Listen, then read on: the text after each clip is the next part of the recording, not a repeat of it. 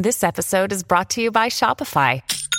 Forget the frustration of picking commerce platforms when you switch your business to Shopify, the global commerce platform that supercharges your selling wherever you sell. With Shopify, you'll harness the same intuitive features, trusted apps, and powerful analytics used by the world's leading brands. Sign up today for your $1 per month trial period at shopify.com slash tech, all lowercase. That's shopify.com slash tech. You ready?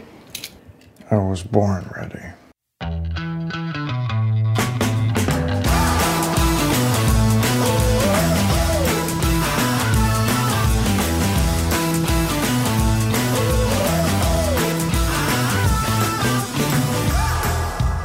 Welcome to the Advisory Opinions Podcast. This is David French with Sarah Isgur. And, you know, Sarah, when we started this podcast, um, I honestly did not expect, as pessimistic as I was about the Trump administration, to be talking about um, an insurrectionary invasion of the Capitol building and its possible implications for impeachment or 25th Amendment removal of the president in the last 13 days of his administration. But that's where we are right now. That is the topic of the day right now. And I still, I still have trouble wrapping my mind around it. Yesterday was a difficult day to wrap one's mind around. Yeah. Uh, we've gotten so many emails and texts, though. I feel like we need to immediately dive in to all things that advisory opinion is and just start wrapping our Yeah. heads. So here's what we're going to do, y'all. We're going to talk about, in order, we're going to talk about impeachment, the possibility of it, the latest developments as of our taping of the podcast. We're going to talk about um, the mechanics, the le- and what, and and very interesting question, which is, can you impeach a president after he's left office? It's not as wild as you might think. Then we're going to move into the 25th Amendment. What is the 25th Amendment? Um, where is there any momentum for the 25th Amendment? Um, and 25th Amendment, for those who don't know, it, it provides for the removal of the president if he's unable to, unable to fulfill the duties of his office. Then we're going to talk about the social media crackdown against President Trump from multiple social media platforms. I have thoughts. And then let we'll end up with a special edition of Insider DOJ Insight by Sarah Isgur about one Merrick Garland, Joe Biden's nominee for Attorney General. So you will not want to miss that. But uh, let's start right off. The latest, Sarah, on impeachment is that Nancy Pelosi has given a- at a press conference essentially called on the cabinet to remove Trump and then said in in the event that the cabinet did not remove Trump under the 25th amendment they would consider impeachment. Impeachment resolution has already uh, been drawn up. Uh, the text of it declares that his conduct on January 6th after the mob uh, as we all saw unlawfully breached the capitol. This is as the the um, impeachment resolution states unlawfully breached the Capitol, injured law enforcement personnel, menaced members of Congress and the vice president, interfered with the joint session's solemn constitutional du- duty to cer- certify election results, and engaged in violent, deadly, destructive, and seditious acts. And what the impeachment resolution says is that Trump's conduct was consistent with efforts to subvert and obstruct the certification of the results of the 2020 presidential election. Um, it includes within that list the call to uh, Georgia Secretary of State Brad Raffensperger that we've already talked about, that I've written about. Um, and it's all lumped into a, a broad claim of abuse of power. And that's where we are. There's no articles of impeachment filed as of yet, so far as I know. There hasn't been a coherent threat to impeach issued by Nancy Pelosi. While at the same time, she's sort of begging the cabinet to do work for her. And uh, there is a growing call, not so much from Republican mem- uh, office holders, but a, an, a really uh, amazing amount of uh, conservatives across uh, really across sort of the the ideological spectrum of the right calling for the removal of Trump. And this is where we are. It's a live possibility, maybe not probability by any stretch of the imagination. 13 days from the end of Trump's term. Um, what what let's just sort of begin let me begin open-ended and we'll get more specific um, what are your thoughts about the current state of play politically and then we'll talk about feasibility Right. So, first of all, impeachment exists for exactly this moment. There is not a specific crime that Trump committed. I, you and I, I mean, we get emails and stuff asking about sedition or inciting a riot. I'm not saying someone can't make a non-frivolous argument, but it's pretty that that's not what we're talking about here. That's not really what he did wrong. What he did wrong was that he did it while being president of the United States. Right. That is what impeachment is for, especially when a president tries to impede the role of the legislature. And you want to talk about what the founders were most afraid of? It was tyranny. It was someone Yeah. trying to take the office of the president and turn it into whether it would be a monarchy like to following a bloodline or just tyranny and authoritarianism. This is what they were trying to prevent. That's why impeachment exists. So, in that sense, impeachment is the answer you're looking for. But you have a problem. There's only a few days left. And even if you know need to start in a house committee you could probably do everything in the house relatively quickly i think you would not have a huge problem doing it in 13 days for instance right but he'd have to be tried and convicted in the Senate. That I do not think you have time for. So, in that sense, we're already to a second question, which is what happens if you were to impeach President Trump in 10 days? Could you try him in the Senate after he leaves office? And that, my friend, is a very fun question that we'll get to in just a minute. And and here's why I think that's a, a very interesting question and highly, highly relevant. Because you might say, what what does it matter if you impeach if you tr- convict someone after they've left office? Because he's already out. You can't remove him. But the Constitution provides for another kind of penalty here. And that penalty is barring someone from holding public office. And that is a separate penalty from removal. It is something that we discussed in our dispatch editorial. Uh, it is a it is a separate, and so what that would mean is that Donald Trump could not be president again. And so, in that He that also sense, couldn't be federal dog catcher. right, exactly, exactly. And I'm glad It's you no- said federal because he could be the state's dog catcher. he could Uh, be state, but- he could be he, he could be governor of you know New York, but Uh, Article 1, Section 3. Judgment in cases of impeachment shall not extend further than to removal from office and disqualification to hold and enjoy any office of honor, trust, or profit under the United States. But the party convicted shall nevertheless be liable and subject to indictment, trial, judgment, and punishment according to law. What that section was trying to say was the U.S. Senate can't convict you of the articles of impeachment and sentence you to prison or to death. Right.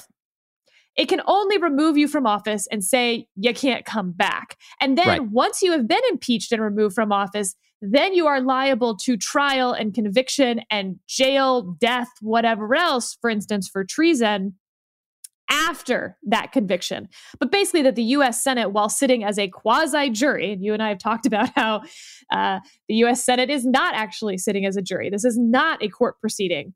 But when they are sitting in that capacity in impeachment trial, their only option is convict, which results in removal from office and barring them from holding a federal elected office or an office of uh, honor, which I think in this case would mean, for instance, a cabinet appointment or something to that effect. Right.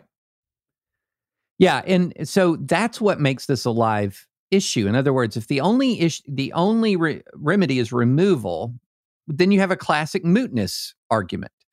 Um, but if the remedy is also barring from office, then that is a penalty that could be live and could apply. Now, um, before you dive in, because you've been busy doing a little bit of historical research, um, before you dive in, let me let me tell you um, what I what I think this is a fascinating question, but I'm skeptical it would ever be fully resolved in court. um, I'm I'm skeptical about that. I'm skeptical. Um, I'm I'm I would be worried if you removed someone from participation in public office after they had already, you know, after they were already out of office, that a court might view this as sort of a political question, uh, whether or not uh, impeachment post presidency is effective.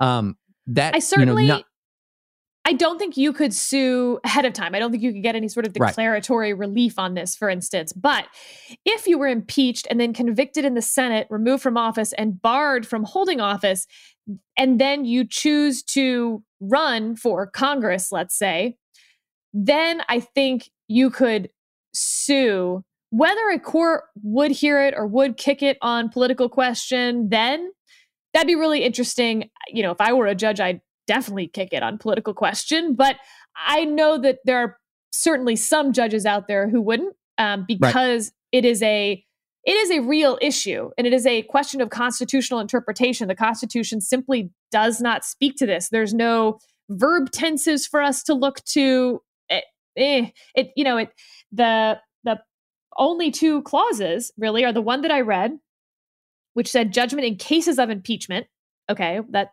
there's no tense there. There's no who could be impeached there.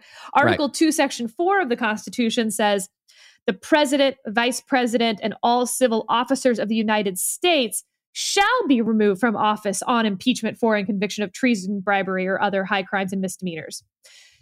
That, to me, and we'll get a little bit more specific on this in a little bit, um, you know, not former president, not someone who previously held the office of president. Yeah. But it doesn't say can be removed from office. Um, you know, these are the only people. It just says that those people will be removed from office. Well, you couldn't remove a former president from office anyway. So it would have yeah. been odd to write it in a different way. And that's where you have this huge, what we call, thanks to Donald Rumsfeld, a known unknown. I love that. I love that. Yeah, you know, and I, I, the other thing that I think you would, so let me put it this way: Let's suppose the House impeaches the president, and then the clock runs out. The Senate can't agree on rules for a summary proceeding, a summary trial, because the Constitution doesn't specify in what form the trial, what form the trial would take. That's up to the Senate. If the Senate wanted to, it could vote that its its trial was each side gets half an hour before the Senate votes. It could, it, it wouldn't do that, but it could, in theory, do that. But let's say the clock runs out. Let's say Nancy Pelosi's House impeaches um, Chuck Schumer, who's going to be Senate Majority Leader, um, tries to move quickly on an on conviction. He can't do it, and it's hanging out there into the new term if Schumer wanted to, he could go ahead with the trial and no court is going to stop that. The Supreme Court is not going to step in and say, no, you can't continue with the trial. He could go ahead with a trial. He could convict and issue a and convict and also issue a the Senate could rule that there would he could not hold any office of public trust. And it would be out there and then the interesting question would be if the what would the Republican Party then do?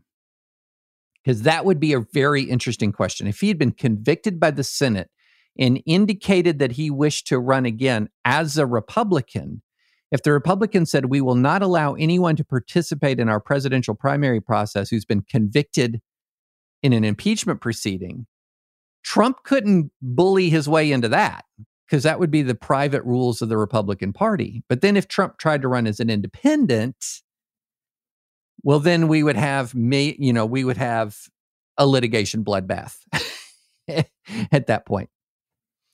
So, David, I want to introduce you to someone named William Belknap. Oh, please do. William Belknap was the United States Secretary of War under Ulysses S. Grant. He was a, I don't know what to tell you about about this character. Uh, he was a man about town. Back in the day, uh, this day being the 1870s, if you were a cabinet secretary in Washington, it was your job to also host a lot of parties and do cool stuff and uh, your wife was expected to be the you know hostess with the mostest so to speak. So uh, belknap by the way in the story is going to go through three wives. Uh, I, I, think the rest died. But we're going to end with and uh, the second two are sisters. But the last one the amanda who goes by puss as she was known in dc which, you know what? At first I was like, I don't love that nickname. And then now I'm all in on that nickname. I kind of love that nickname. Hey, Puss, how you doing, Puss? Oh, I'm good. okay, so here's the problem. Uh, Belknap and his second wife threw a fantastic party when they got to town. And they were uh, using Seward's old house, the guy in the Lincoln assassination. We never talk about that the Lincoln assassination was not just Lincoln, it was a full coup attempt. Right. And they, in fact, uh, you know, grievously injured Seward and his son in law. The daughter finds him. There's stab wounds because he'd had this carriage accident. So he was laying in bed and terrible things happen.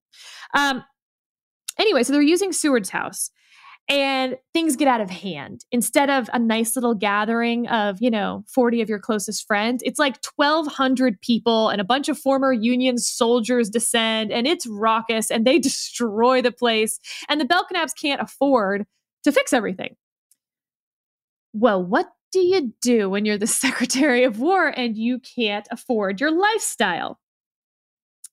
Uh, his wife, uh, second wife, Lady Macbeth in this case, uh, Carita is her real name. Again, great name, Carita. Love it. Carita. Car- why are no? Why is nobody named Carita anymore? I know. So she comes up with a fun little idea.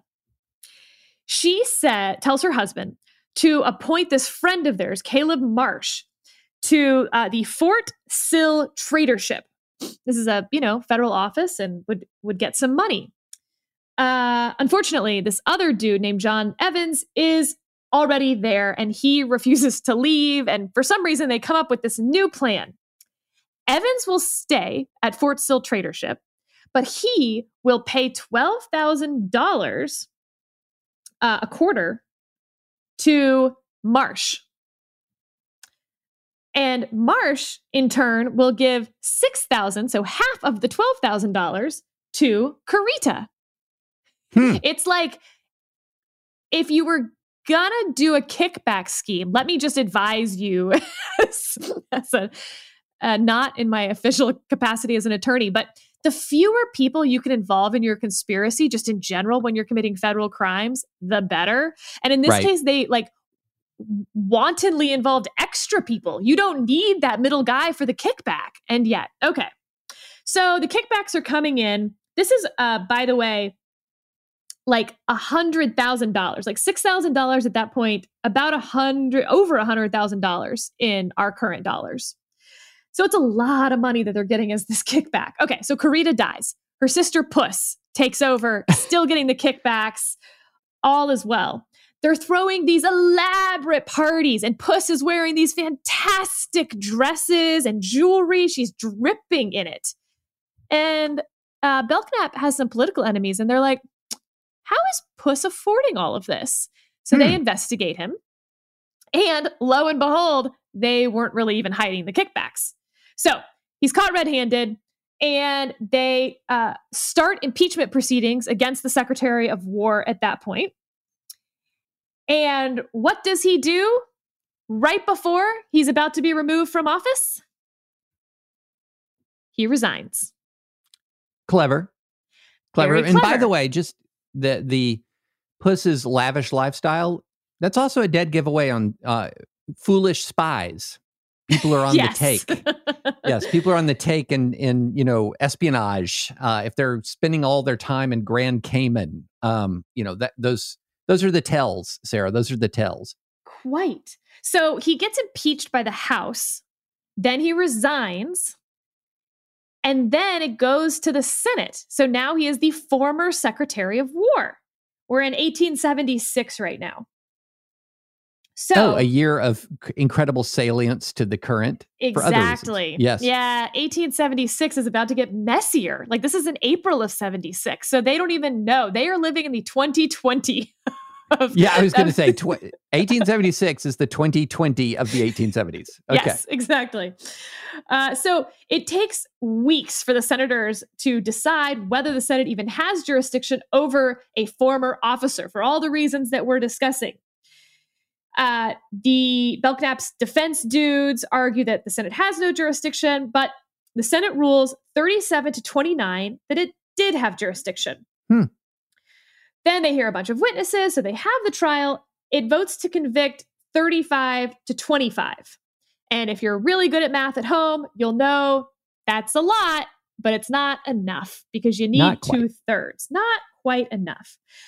Uh, every senator agreed that he took the money, but uh, 23 of them believed that they did not have jurisdiction over it because he was a former officer.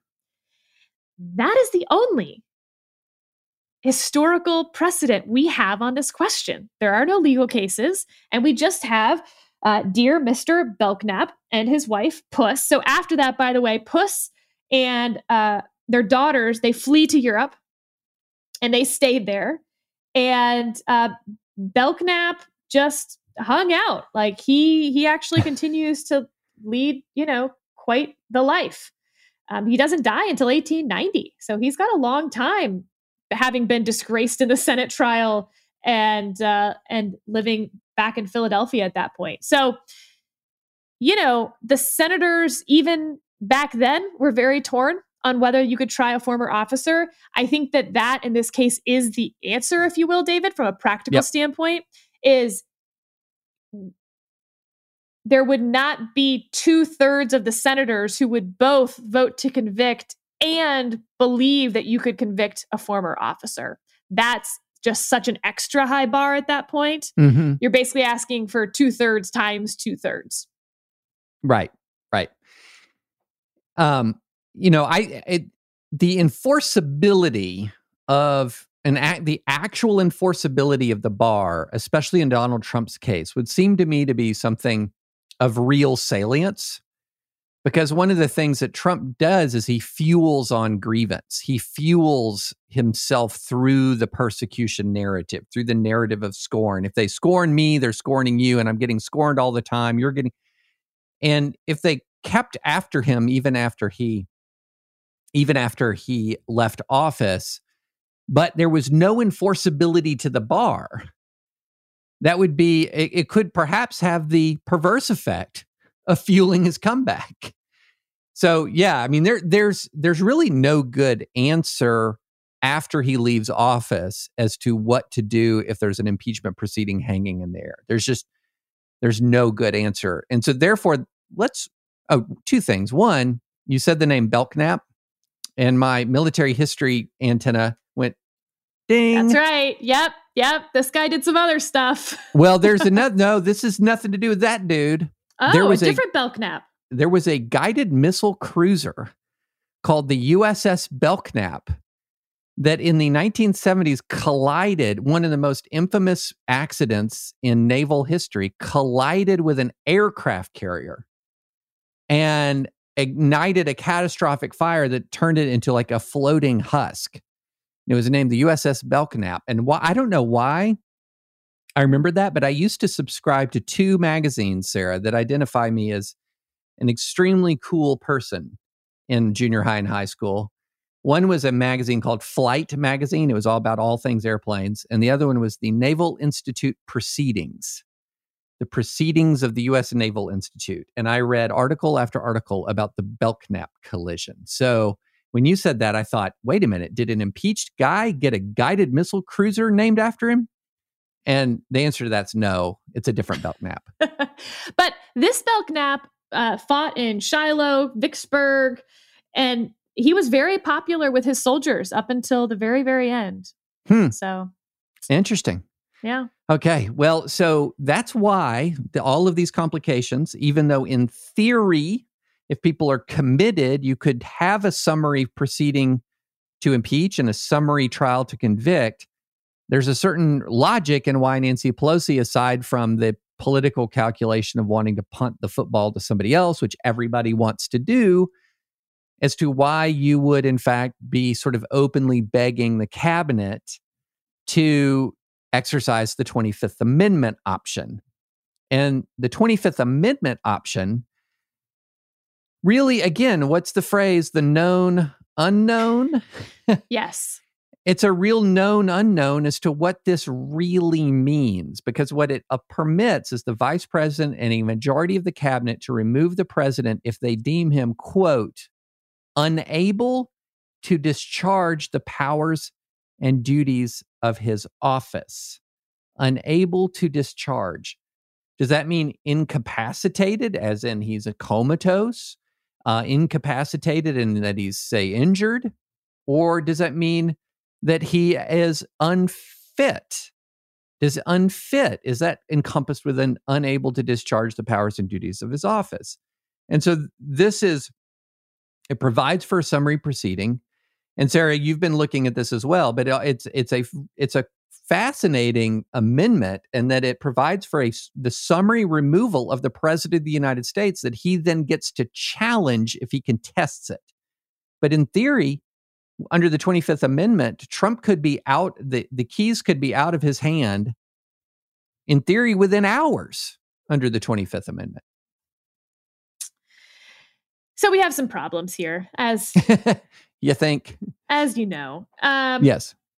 So I think that the easiest problem to solve is the unable to discharge the powers and duties of his office because that is, I think, in this case, truly a political question. Yes. if one is agreed. unwilling to discharge the powers and duties of one's office, I think that's in this case synonymous with unable to. Right. Or at least it's whatever the vice president, the majority of the cabinet says.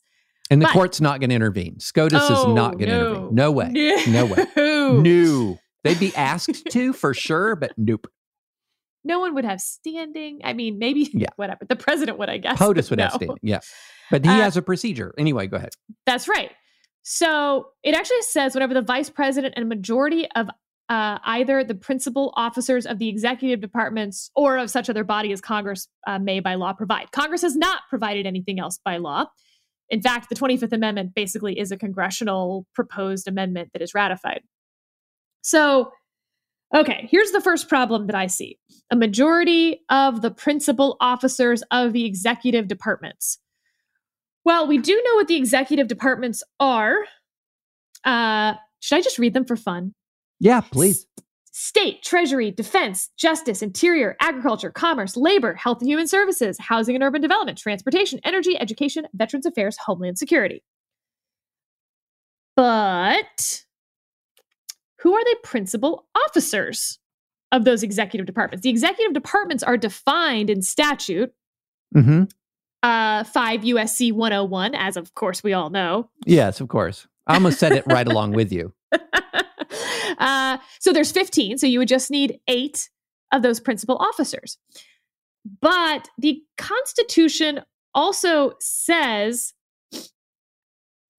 that uh, uh, the president shall have power by and with the advice and consent of the Senate, blah, blah, blah, dot, dot, dot, to appoint ambassadors, other public ministers and consuls, judges of the Supreme Court, and all other officers of the United States. So if you flip the logic of that sentence, it also means that there aren't officers of the United States if they have not gotten the advice and consent of the Senate. Why is that relevant in this case? Because Christopher Miller is the acting Secretary of Defense. Attorney General Rosen is the acting Attorney General. Elaine Chao just resigned, so we have an acting at Transportation. Chad Wolf is the acting Secretary of Homeland Security. Are these people still principal officers? Now, uh, you know, let's take Jeff Rosen, for example. He was the deputy attorney general. So he was, he, did have the advice and consent of the Senate to become DAG. And it is by virtue of being DAG that he can act as attorney general. Uh, some little vacancies reform act fun here, though, by the way. All you have to do is basically be a senior member of the Department of Justice mm-hmm. to be acting, to be named acting attorney general. So you do not have to be Senate confirmed, so to speak, to be acting attorney general. And in that case, it seems pretty clear to me that you would not count as a principal officer. So if we assume for a second that the actings don't count as principal officers, then I think you also have to subtract them from the denominator. So it lowers the number that you need overall as well. Right. Um, but all of this is irrelevant, David. And that's because I think by virtue of the fact that Elaine Chao resigned as Secretary of Transportation because of what transpired yesterday, right. There is no discussion of invoking the 25th Amendment. And we've heard that from some of the other cabinet members. There's no, that's not happening. It's not going on. So, as much as I love the nerdery and I love the known unknowns, is there anything I love more than known unknowns? it's irrelevant here the 25th Amendment is not going to happen. But, David, really quickly, if it did, uh, what happens from that point is actually pretty clearly laid out. And yep. that part's fun. That yep. is that the president would then, in this case, I think, contest that he is unable to discharge the duties.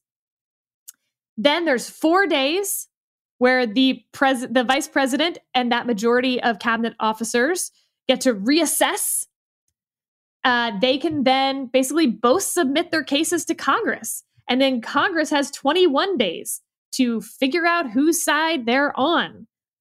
And that's all to say, by the way. And then it would have to be two thirds of both the House and uh, the Senate to continue with the vice president. So it's very, very president friendly. There's several, well, several ways in which the president gets back his power. It's not president friendly with 13 days left. That's true.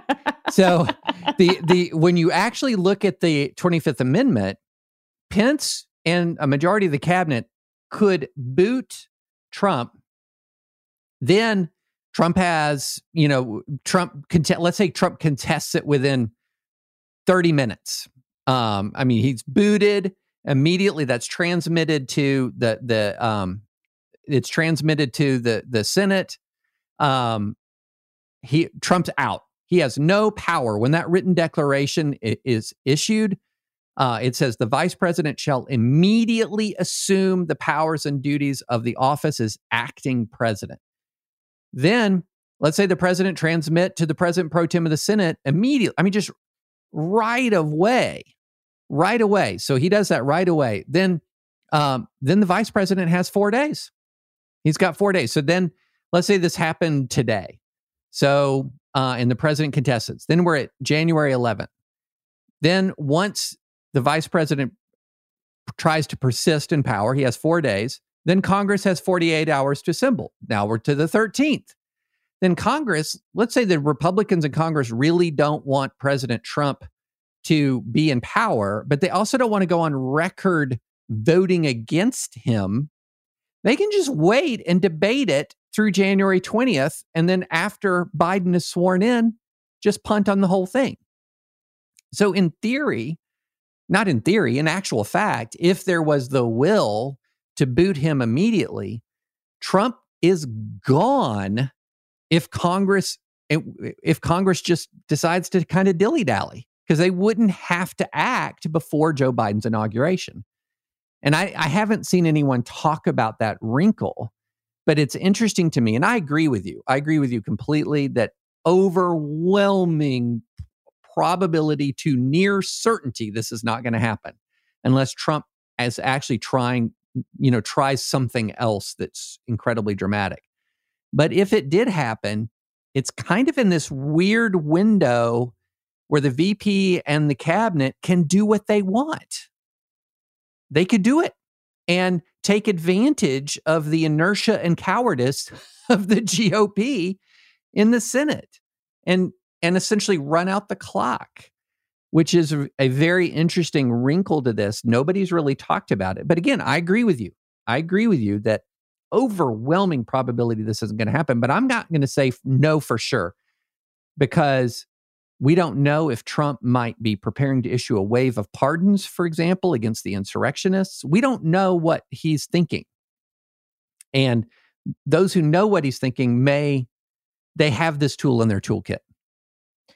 David, can I just say that yesterday was a really awful day. It it in some ways reminded me of 9/11 in the sense that I was sitting there watching this transpire on my television yeah. and felt really powerless to serve my country in a way that you just want to like run out and save the Capitol.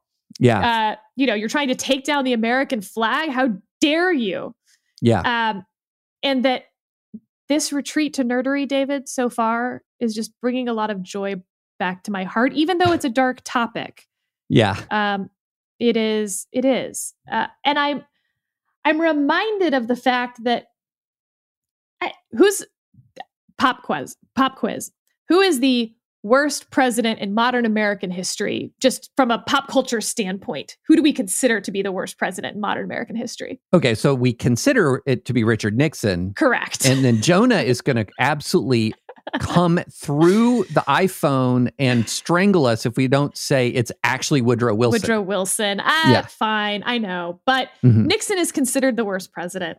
And right. it is so interesting to me that in 1960, Richard Nixon conceded a race that there was a lot of rumors of election fraud in Illinois and Texas. And more than rumors, there was actually some actual evidence of election fraud. Whether it was enough to overturn the election, uh, I still don't think we know. And the fact that both sides were committing election fraud certainly right. undermines the argument. But nevertheless, Nixon at that point in his concession referred to it as an eloquent example of the stability of our constitutional system and of the proud tradition of the American people of developing, respecting, and honoring institutions of self government. And then you fast forward to 1972. Some bad things have happened. yeah. dot, dot, dot. Nixon uh, is impeached. He. 74. Oh, you're right. Sorry. Seven, He's yeah. elected in 72. Watergate's in 72. Right. Yeah. We're in 74. Um, about to be impeached. He's about, about to, to, be, impeached. impeached.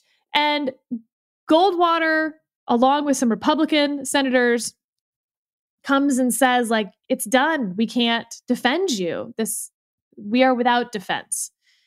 And Nixon, in his farewell resignation, said, I have never been a quitter. To leave office before my term is completed is abhorrent to every instinct in my body. But as president, I must put the interest of America first. There's a word in our lexicon, Nixonian. And to right. me, it means, you know, the brazen, paranoid, amoral lunge towards maintaining power at all costs. And that's, of course, not even including the anti Semitism and racism and homophobia, et cetera. Yeah. But uh, my God, Trump is no Nixon. yeah. Nixon looks like virtue carved in marble at this yeah. moment. He would laugh at a delegation of senators who came to him and said, For the good of this nation, you need to step aside. He would throw them out of his office. Uh, and he would go back to tweeting. Well, he can't, that's going to bring us to our next topic. Uh, he would go back to trying to incite his base into intimidating and terrifying Republican office holders into submission. You're exactly right, Sarah. I mean, one of the things about Nixon. It, it, is there a way to say that he um, was an honorable crook in a yeah, way? And, actually. And the, yeah, that he far be it from me to rehabilitate Richard Nixon, but I just think we certainly need to recalibrate and maybe return. Maybe Nixonian should be retired because, frankly, it looks quaint. But I think it's a very useful way to put what is occurring in perspective um, that what we what we're dealing with isn't just a president who is willing to turn his own base against the Constitution and to try to browbeat office holders, including his own vice president, including his own vice president. Not just browbeat, David. He knew that the vice president was in danger yesterday, that the Yes. vice president's family, that his children were with him at the Capitol, and he continued to tweet to his supporters to get him. that eh, the there's no question that the supporters took his tweet condemning the vice president while the vice president was under attack as a signal flare to try to find him. They were screaming, "Where is Mike Pence? Where is Mike Pence?"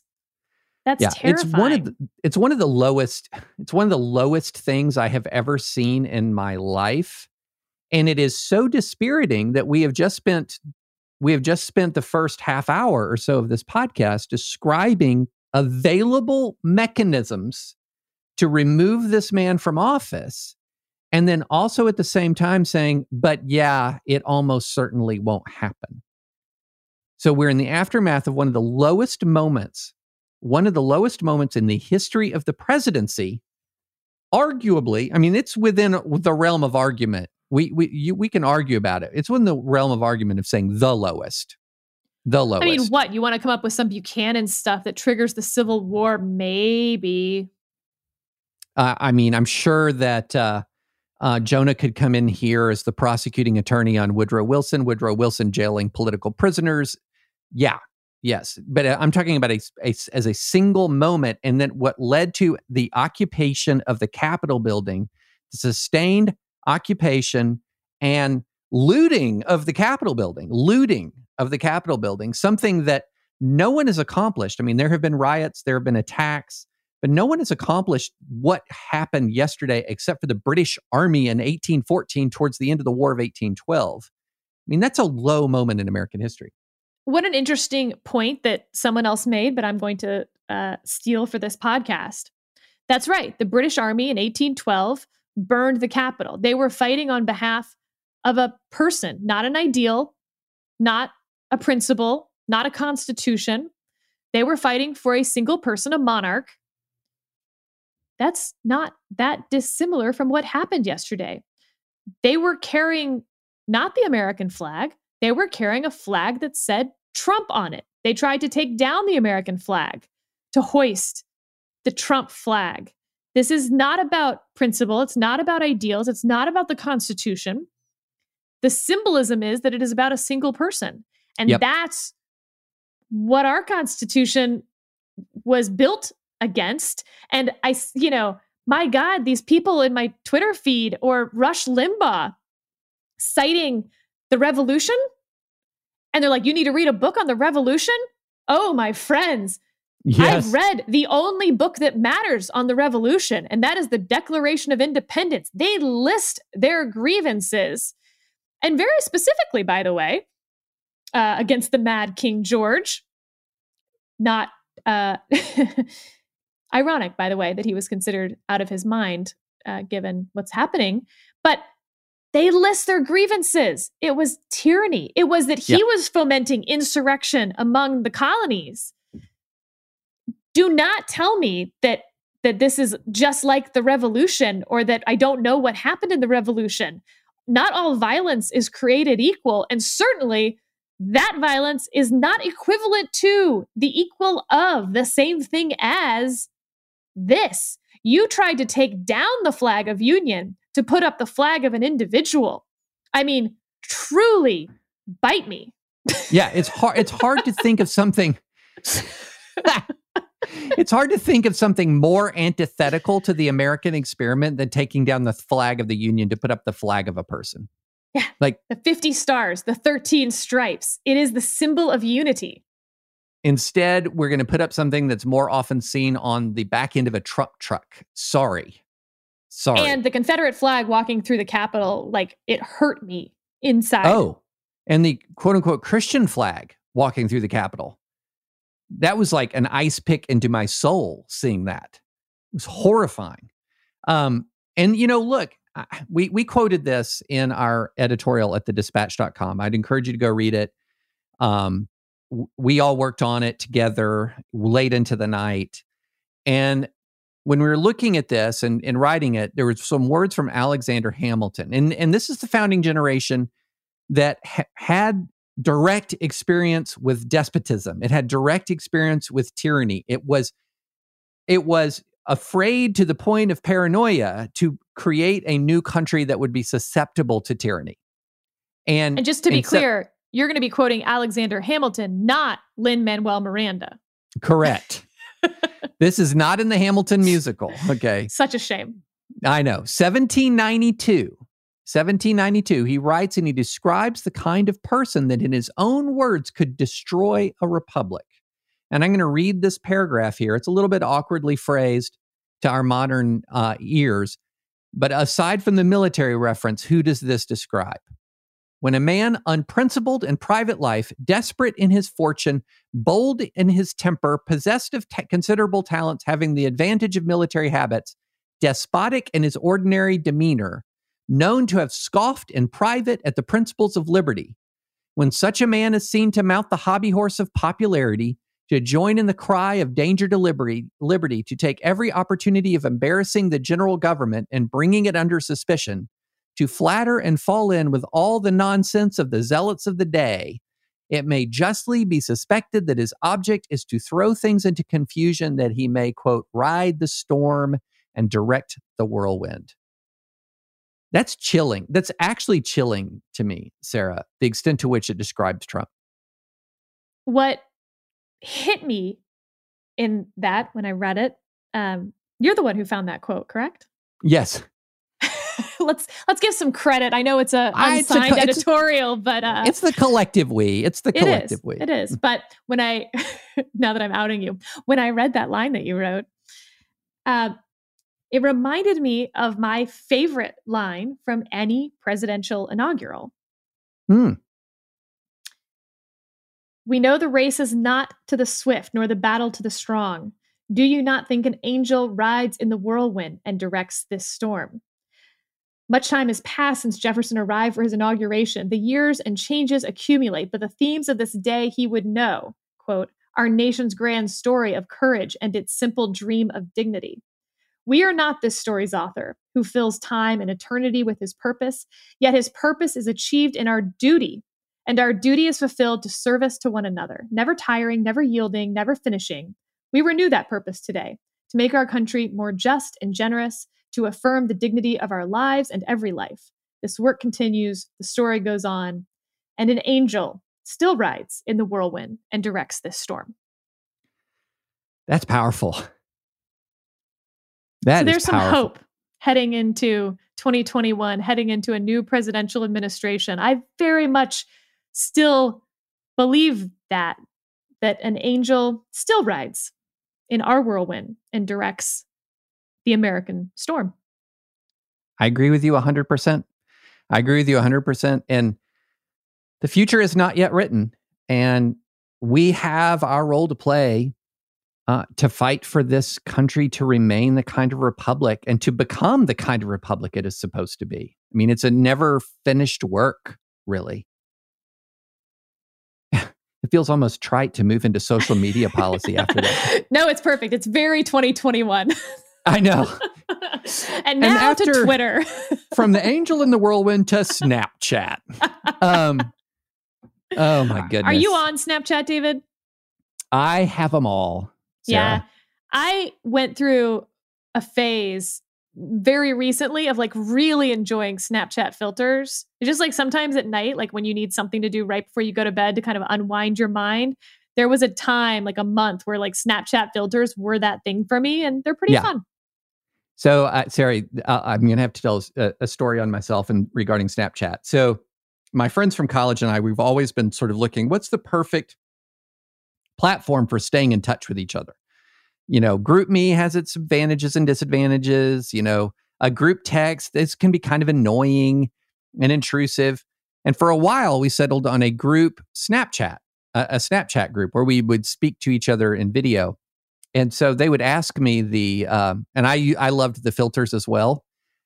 And so I adopted various personas uh, depending on the topic. And whenever they asked me about politics, I uh, was the persona of helium pundit and used the helium voice uh, modifier to try to talk about serious matters with the helium voice. it was amusing for like uh three weeks, I'd say three weeks. But That's yeah, good. yeah, that's good times. yeah. So I have a residual Snapchat presence, but um, so you know yeah. what though uh, we have that the president doesn't have today?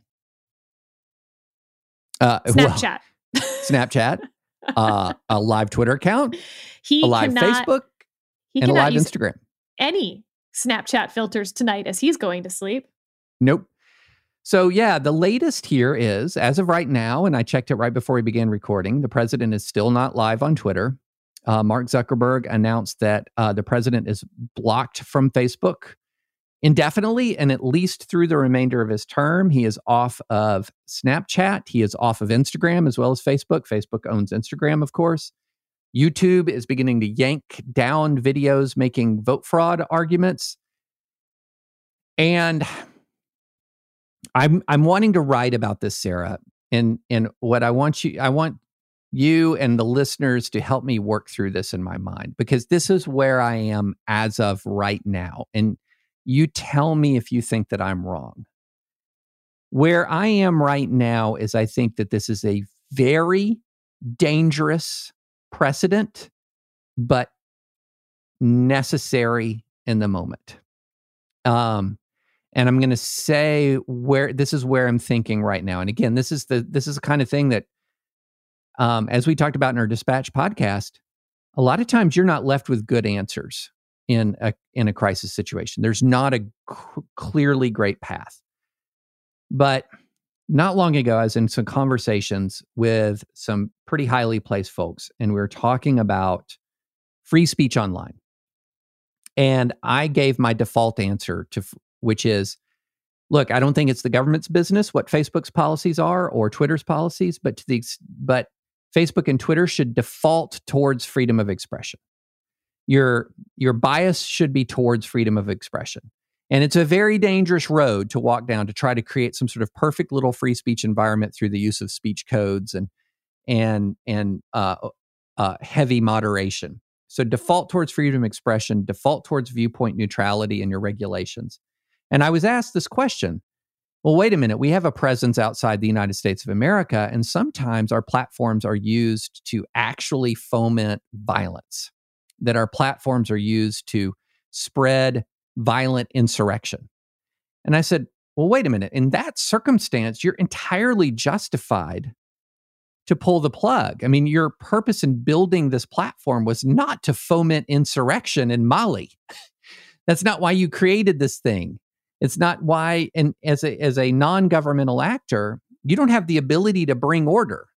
Like a government that protects free speech also has the ability through law enforcement to bring order so that there's an actual ordered liberty.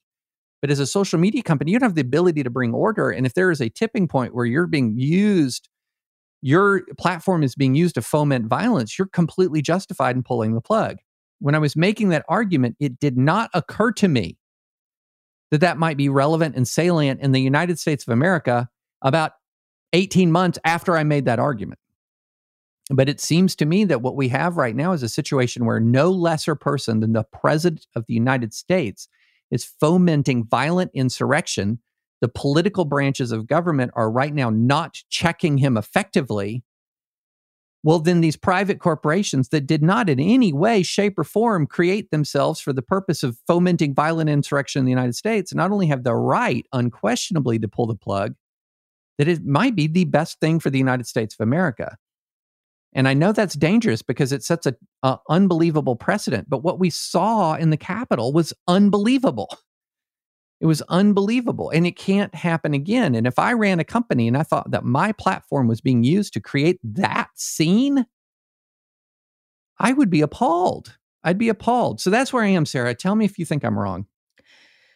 There's certainly a huge difference between a private company who can make that forum whatever they want it to be. Right and a, a government entity, for instance, or a limited public forum from the legal standpoint, where it, it is a free speech forum, albeit with some limitations.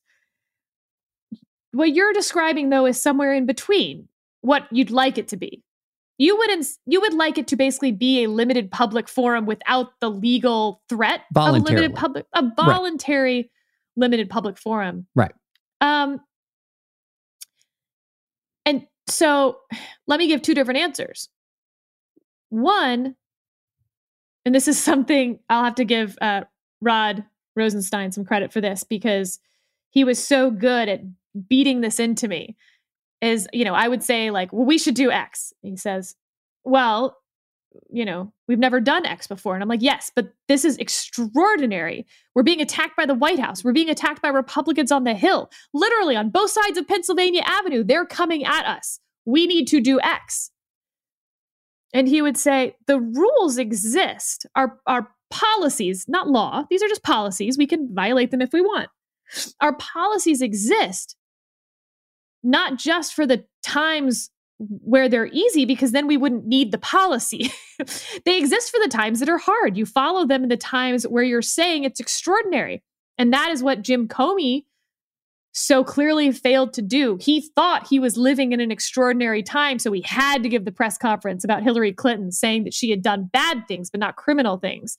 And that led to him having to give the press conference right before the election that well, we have to reopen this because I had told Congress that we had closed it. So now I have to tell them that we're reopening it. And so by by deciding that you're living an extraordinary time, unprecedented, therefore you get to bend the rules just a little. There are all these cascading consequences. And so in that sense I disagree with you. If this were government, a true limited public forum, this right. is not this is not true insurrection. This does not rise to anywhere close to the level for me to shut down a true forum that is open to free speech. Completely that being said, yeah, that being said, these social media platforms, I think actually one of the bigger mistakes they've ever made is to hold themselves out as public forums. They're not. They are private companies. They have, from a marketing standpoint, tried to say that it's the same as the town square, but it's not it's like going into the middle of a Walmart. right. It's a big place. There's lots of people in it. And, you know, Walmart may let you scream all sorts of stuff if you want to, but it's up to Walmart to kick you out. And I think that these companies would have been far better off at the front end if they said, this is our forum. It is not public. You are yeah. here at our permission. Um, I don't think we'd be having this 230 debate, and I don't think we'd be having a debate over whether they can ban the president, because of course they could. But the problem is that once they held themselves out to be a public forum, then we all treated it like a public forum. And then, for instance, when the president blocked people on Twitter, those people sued. And in fact, those people won and said that the president could not block them on Twitter. Well, that would be crazy if this were just, you know, the white pages or something but it's all wrapped into one thing. And so I think they can't have it both ways. I think they figured that out yesterday for some reason. Yeah. And I I hope that we're turning a corner where the social media companies will just say what they are. They yeah. are large Walmarts that sometimes let you yell stuff and sometimes they don't and it is entirely up to them whether to let you yell it. And if I don't want, if I don't like their yelling rules, I don't have to go to Walmart. You can go to Target. I can go to Target. Now, here, here's what, and, and look, I am, uh, you know, I have long been uncomfortable with the ideological monoculture in Silicon Valley. Got it. I have disliked the way in which, in individual instances, although it's really exaggerated the amount of social media censorship of conservatives. It's really, really exaggerated. But there have been individual instances of unfairness. As uh, well, unfairness is a of disparate treatment, treating conservative speech worse than equivalent progressive speech. Got it. And there's way me, more examples of it on the right than the left. Yes. Yeah. Let me let me um, give you a little bit of brief history of the mindset, though, that might help you understand how we got where we are. I would say a lot of the folks who built these social media companies were far more idealistic than human nature warranted. oh, that was that was so diplomatic of you. Yeah, thank you, Sarah. So and and you see a lot of this in the early days of the internet, not just the early days of social media. It was sort of like this is the thing that's going to bring us all together. we're going to have an, an, a, an explosion of free expression. It's going to bring the world together. It's going to erase boundaries that have hindered human development and human unity throughout all time. And very quickly in the larger internet, you realize, eh, nope, it just sort of like puts human nature on blast. Well, with social media, there was sort of this idealistic notion that we're going to connect people in a way that they've never really connected before. We're going to allow people to form relationships. We're going to allow sort of these this virtuous community to flourish. And then what ended up happening is a lot of people kind of got taken by surprise by humanity. And they got taken by surprise in the ways in which people would use their platform. And so, on the one hand, they have this idealistic vision that says, this is this great marketplace of ideas that we have created. And then they're confronted with the reality that, yeah, there's a lot of virtue that happens here, and there's a lot of crap that happens here. And so then you begin to get the classic challenge that you've seen universities deal with, that you've seen other institutions deal with that are private institutions. They say, how can we keep what is good and shed what is bad? And then that's where you get into these moderation decisions and but they never really did this transition that you talk about, Sarah, which is to say, okay, whoa, whoa, whoa, hold on. this is our company. This is the kind of community that we want to create. That means this is the kind of stuff that we're not going to allow. Here's the stuff that we will allow. It's totally up to us. Don't think of this as a marketplace of ideas anymore. Think of this as our house. And you're a guest in our house, and there are the rules in our house. And you can have a great time in our house under our rules, but if you transgress those rules, bye. And that that's a difficult transition to make when you've spent years sort of saying, come one, come all, you're going to feel great here. This is where you belong. And and I think that we're in that transition moment right now, and where people are saying, wait, we can't, oh, wait, hold on. Human nature on blast doesn't look pretty sometimes, especially when there is a dysfunctional society that we're putting the social media on top of and maybe in some ways making more dysfunctional. So bear with me a second, but here's my metaphor. Okay. I think that of all the people who are upset about the two Georgia races going to the Democrats, here's someone who I think is at least in the top 10 of people who are not that happy about it Joe Biden. Joe Biden was going to have this ready made excuse to keep his far left wing in check. Sorry, the Republicans control the Senate. And then when he really wanted to get something done, he was going to invite Mitt Romney to the White House. And they were going to hash out some compromise deal that Mitt Romney would join. And therefore, basically, Biden would get the things he wanted done. And he would have an excuse for why he couldn't get the things he didn't actually want done, done. I wonder whether these tech companies might not benefit from the end of Section 230. Because if Section 230 went away and they could be held liable for libel in what people said, first of all, I do not think there'd be some race of a bunch of libel lawsuits against Twitter. I do not. I do not think they would win those lawsuits. But for Twitter to be able to say, well, we could be held liable Therefore, we're taking down all this stuff. We're getting rid of all the anonymous eggs. You have to be a verified user, which Facebook has done for years. So it's not like it's hard.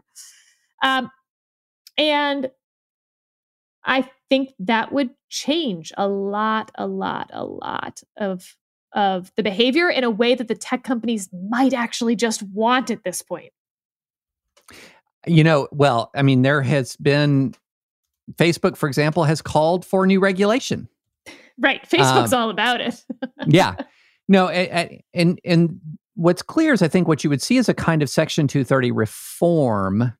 The idea would be to not so much just get rid of it, but to put the government in greater control of speech on social media, which for somebody like me is what wait a minute. But for social media companies, it's sort of like this, hey, don't blame me. Blame, you know, blame Biden Harris. I mean, I'm just doing what I got to do.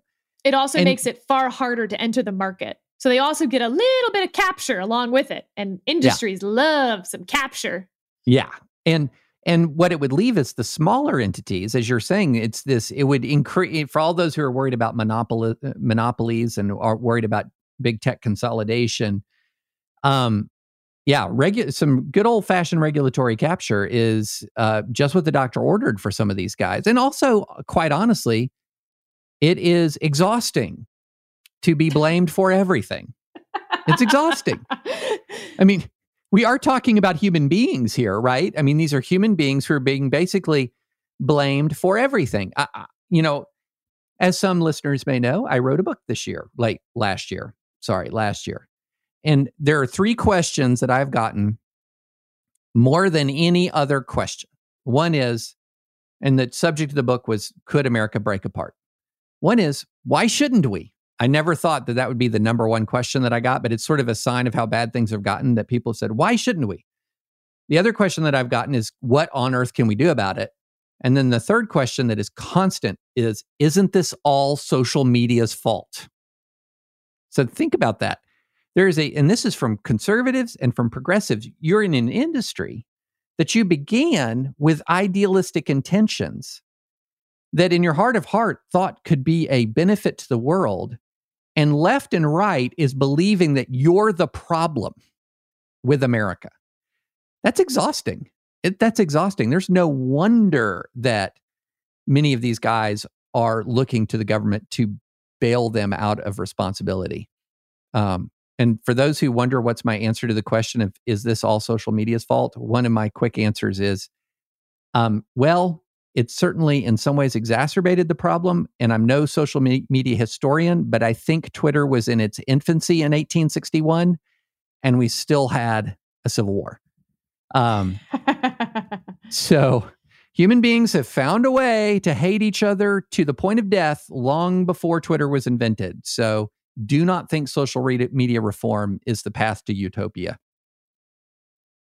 Well, last thing last, Joe Biden announced his attorney general pick. And of course, he waited to find out the results of the Georgia races, which I think left a lot of people thinking that he would do a far left pick once he realized that he could have pretty much anyone he wanted confirmed. And so we all held our breaths, uh, assumed, of course, that Doug Jones was no longer in the running. That turned out to be correct because Joe Biden picked DC Circuit Judge Merrick Garland.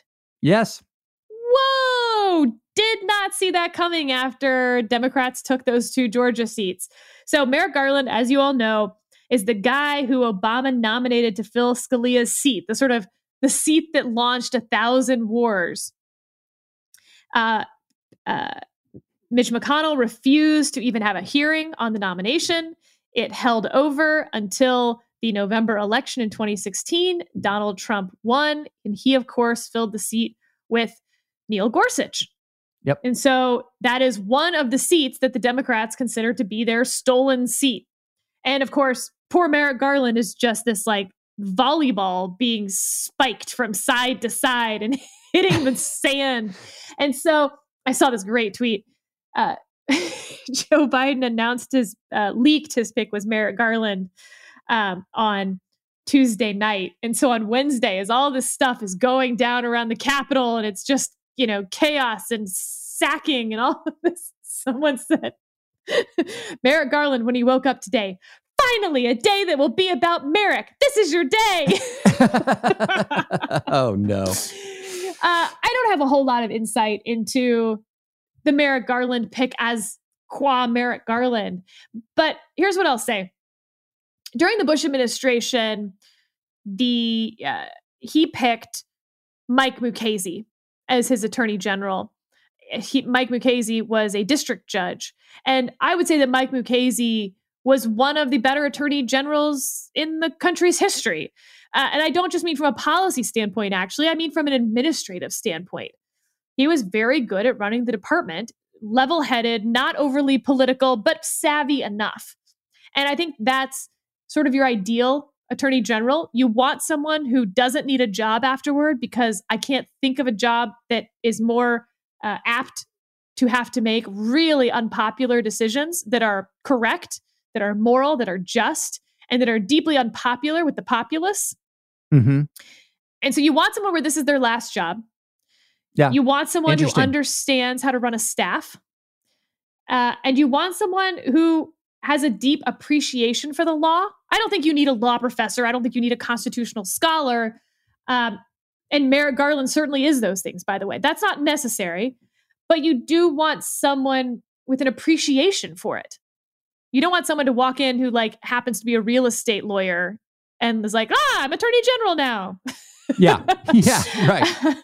um, I also think that the uh, deputy attorney general that they picked, uh, Lisa Monaco, someone with a great deal of national security experience, was a federal prosecutor for quite a while, did uh, the Enron case, for instance, a great pick for DAG. Again, in that role, you want someone with criminal law experience. Ideally, they've been a prosecutor. And so, look, it said a lot of good things about what the Biden administration intends to do with the Department of Justice to me.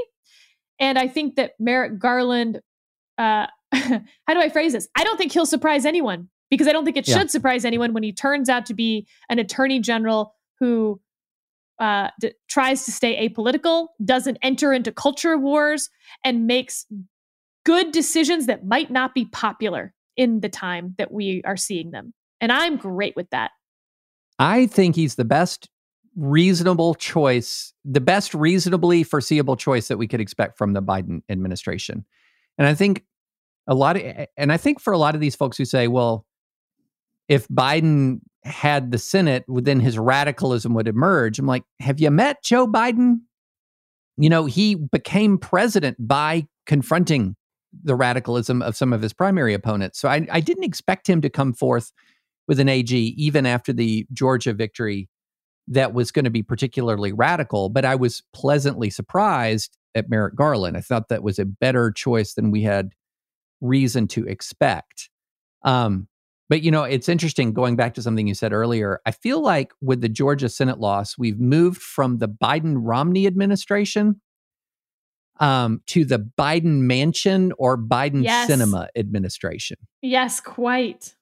And and I Quite, I even mean- tweeted out the GIF uh, when Darth Sidious uh, assumes power uh, and and hurls Mace Windu out of the open window in um, Coruscant in Revenge of the Sith, and he says "unlimited power." That was Joe Manchin in his office.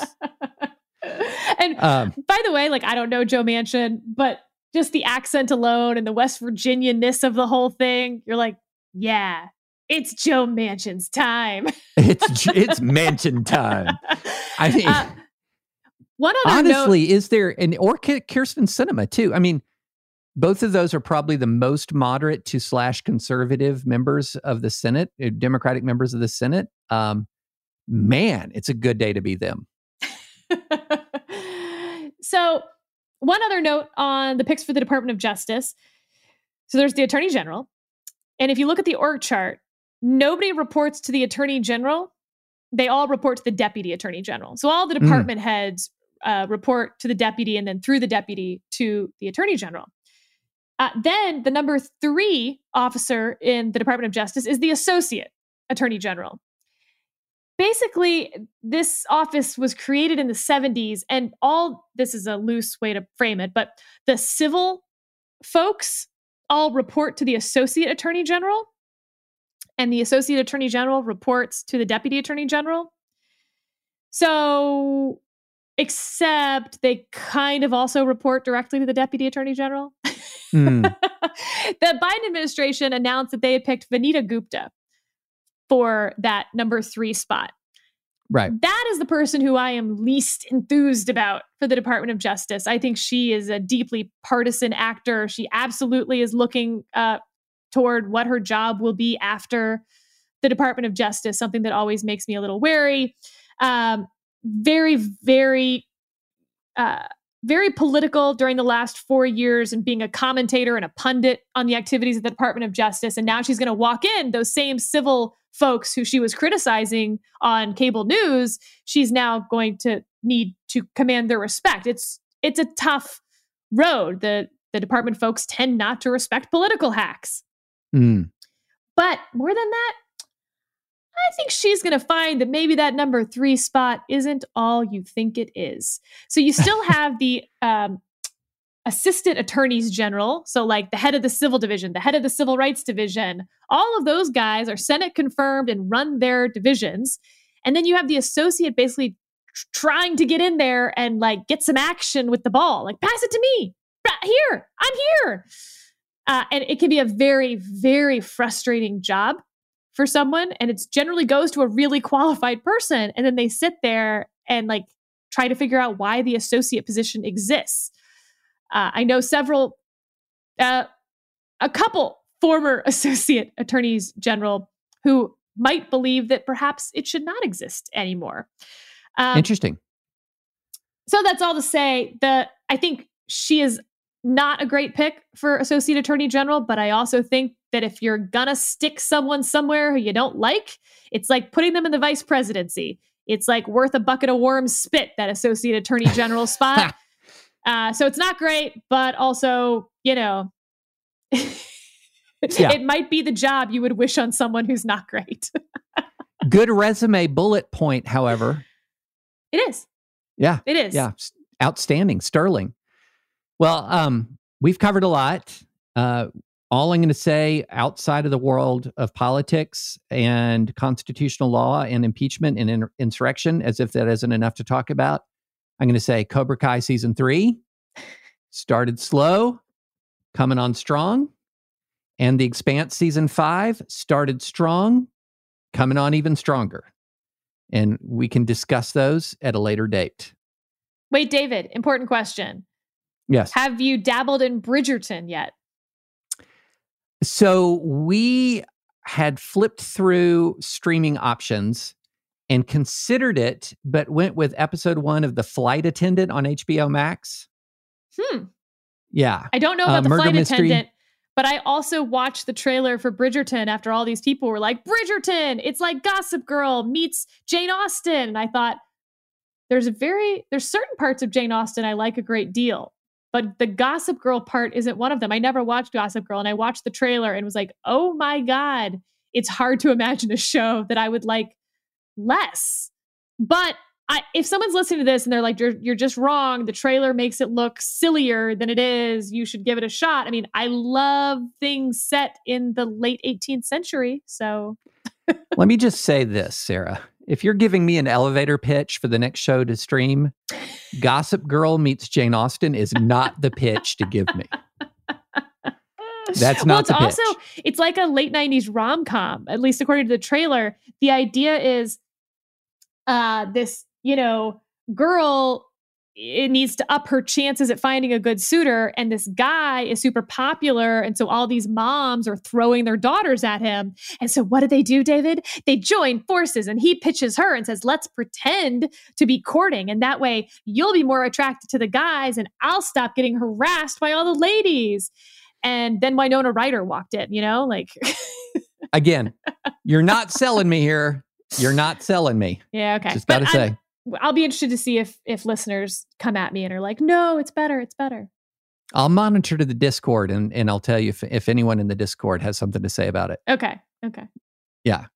Um all right. Well, that's a lot. It's been a lot. It's still been a lot. It's going to be a lot before Monday. Um but we'll be back again and thank you so much for listening. Thanks for hanging with us through our holiday hiatus. And uh, we, as always, we appreciate hearing from you. We've gotten a lot of good uh, listener feedback. David at thedispatch.com, Sarah at thedispatch.com. And also, please rate us at Apple Podcasts. I didn't say iTunes first that time. Wow. Please rate us at Apple Podcasts, five stars, and give us a review. We really appreciate it. It helps us out a lot. And until Monday, this has been Advisory Opinions with David French and Sarah Isgur.